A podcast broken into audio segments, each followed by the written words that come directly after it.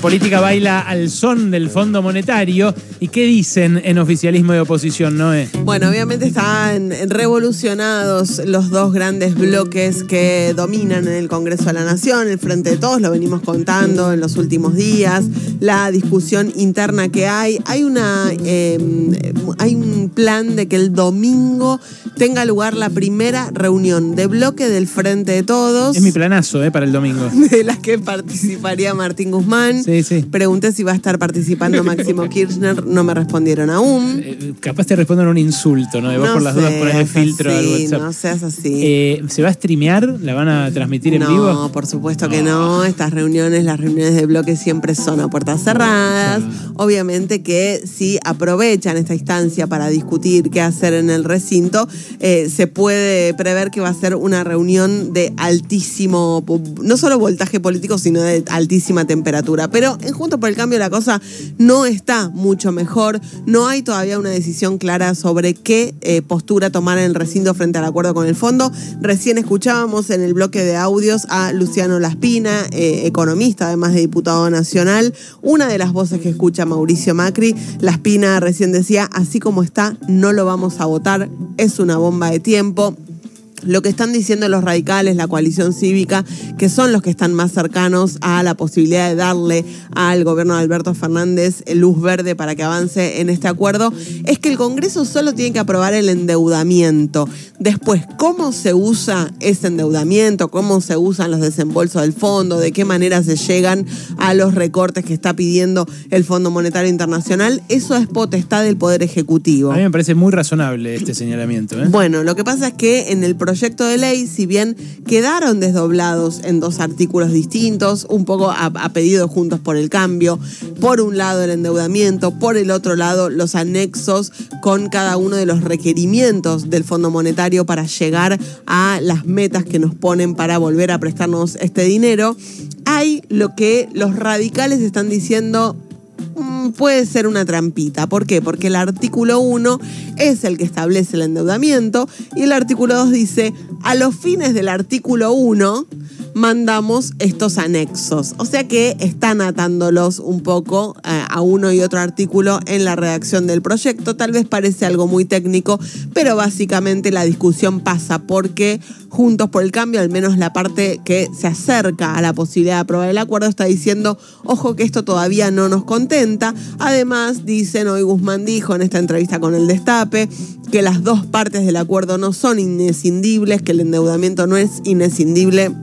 de la política económica que trae aparejada. Así que ojo con esto, sigue habiendo ruido en Juntos por el Cambio. Por supuesto que hay un ala más dura, es el ala que eh, de alguna manera eh, eh, representa Mauricio Macri junto con el resto del PRO. Ellos consideran, como decíamos recién, que el acuerdo es insuficiente, que las reformas que debería hacer este gobierno las va a tener que hacer el próximo gobierno. Trascendió hoy, la contó eh, el colega Marcelo Bonelli, una discusión eh, en bastante malos términos entre Mauricio Macri y Martín Lustó. Muy picante. Muy picante. Le dijo, ustedes no coordinan una chota. Ustedes no coordinan una chota, le dijo es una Martín que vos usás mucho también. ¿Por qué En privado. No, no, pero no, está bien, pero Claro, es, es- pero es algo lindo, privado. ¿no? Que te describe a vos como buena mina. Te agradezco, No- claro. No, quiero decir que Martín Lustó sea buena persona por usar la palabra, pero en una mujer, eh, no sé, a mí me, me gusta, me da como. Bueno, pero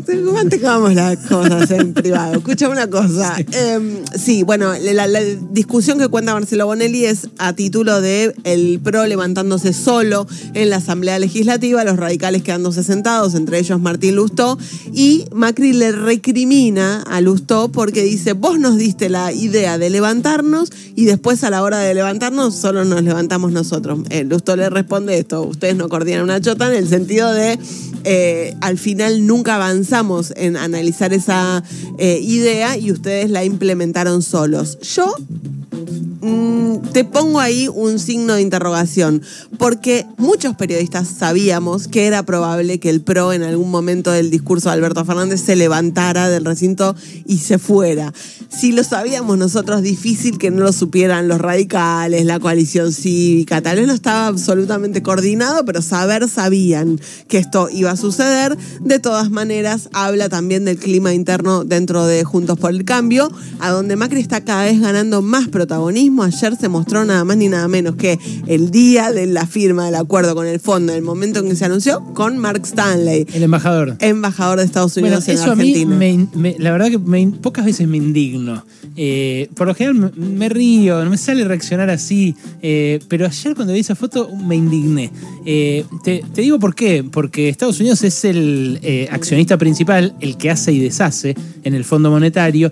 Y al sacarse la foto el embajador con el expresidente que contrajo esa deuda el día que se renegocia esa deuda y que de algún modo este gobierno le legaliza o le legitima esa deuda al gobierno anterior, eh, era como ver la consumación de, la derrota, ¿viste? Era como, bueno, listo. Eh, eh, se rindió el gobierno del Frente de Todos y el otro festeja. Festeja y lo festeja y te dice, mira, acá Chiva Calenchu lo festejo en tu cara y en tu cancha.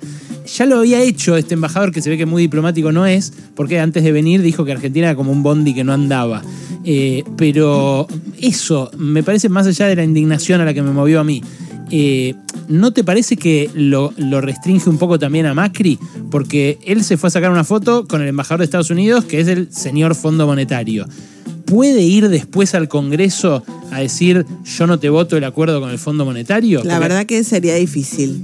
Porque Estados Unidos medio que está diciendo firmá, ¿no? Porque además Estados Unidos, el Fondo Monetario Internacional, no están diciendo firma y aprobame el endeudamiento. No, están diciendo firma y aprobame, que cambie el signo político del gobierno, venga quien venga, vos vas a seguir eh, implementando este programa económico al que se está comprometiendo en este momento la administración de Alberto Fernández. Eso igual Macri lo hace por gusto, sin, sin necesidad de que lo obliguen. Absolutamente. Digamos, pero eh, me parece que se condiciona en la negativa, en este jueguito de te voto, no te voto, porque me parece que si no lo vota, llama el ambasador y le dice, ¿qué estuvimos conversando en los jardines de, la, calle Colombia? Cuando, cuando se empieza a discutir en comisión el martes, que van a estar eh, no solo la CGT, la CTA, los movimientos sociales, sino también las cámaras empresarias, es obvio que las cámaras empresarias van a ir a hablar a favor del acuerdo y ahí también tenés eh, un, de alguna forma un condicionamiento para el PRO, para Juntos por el Cambio,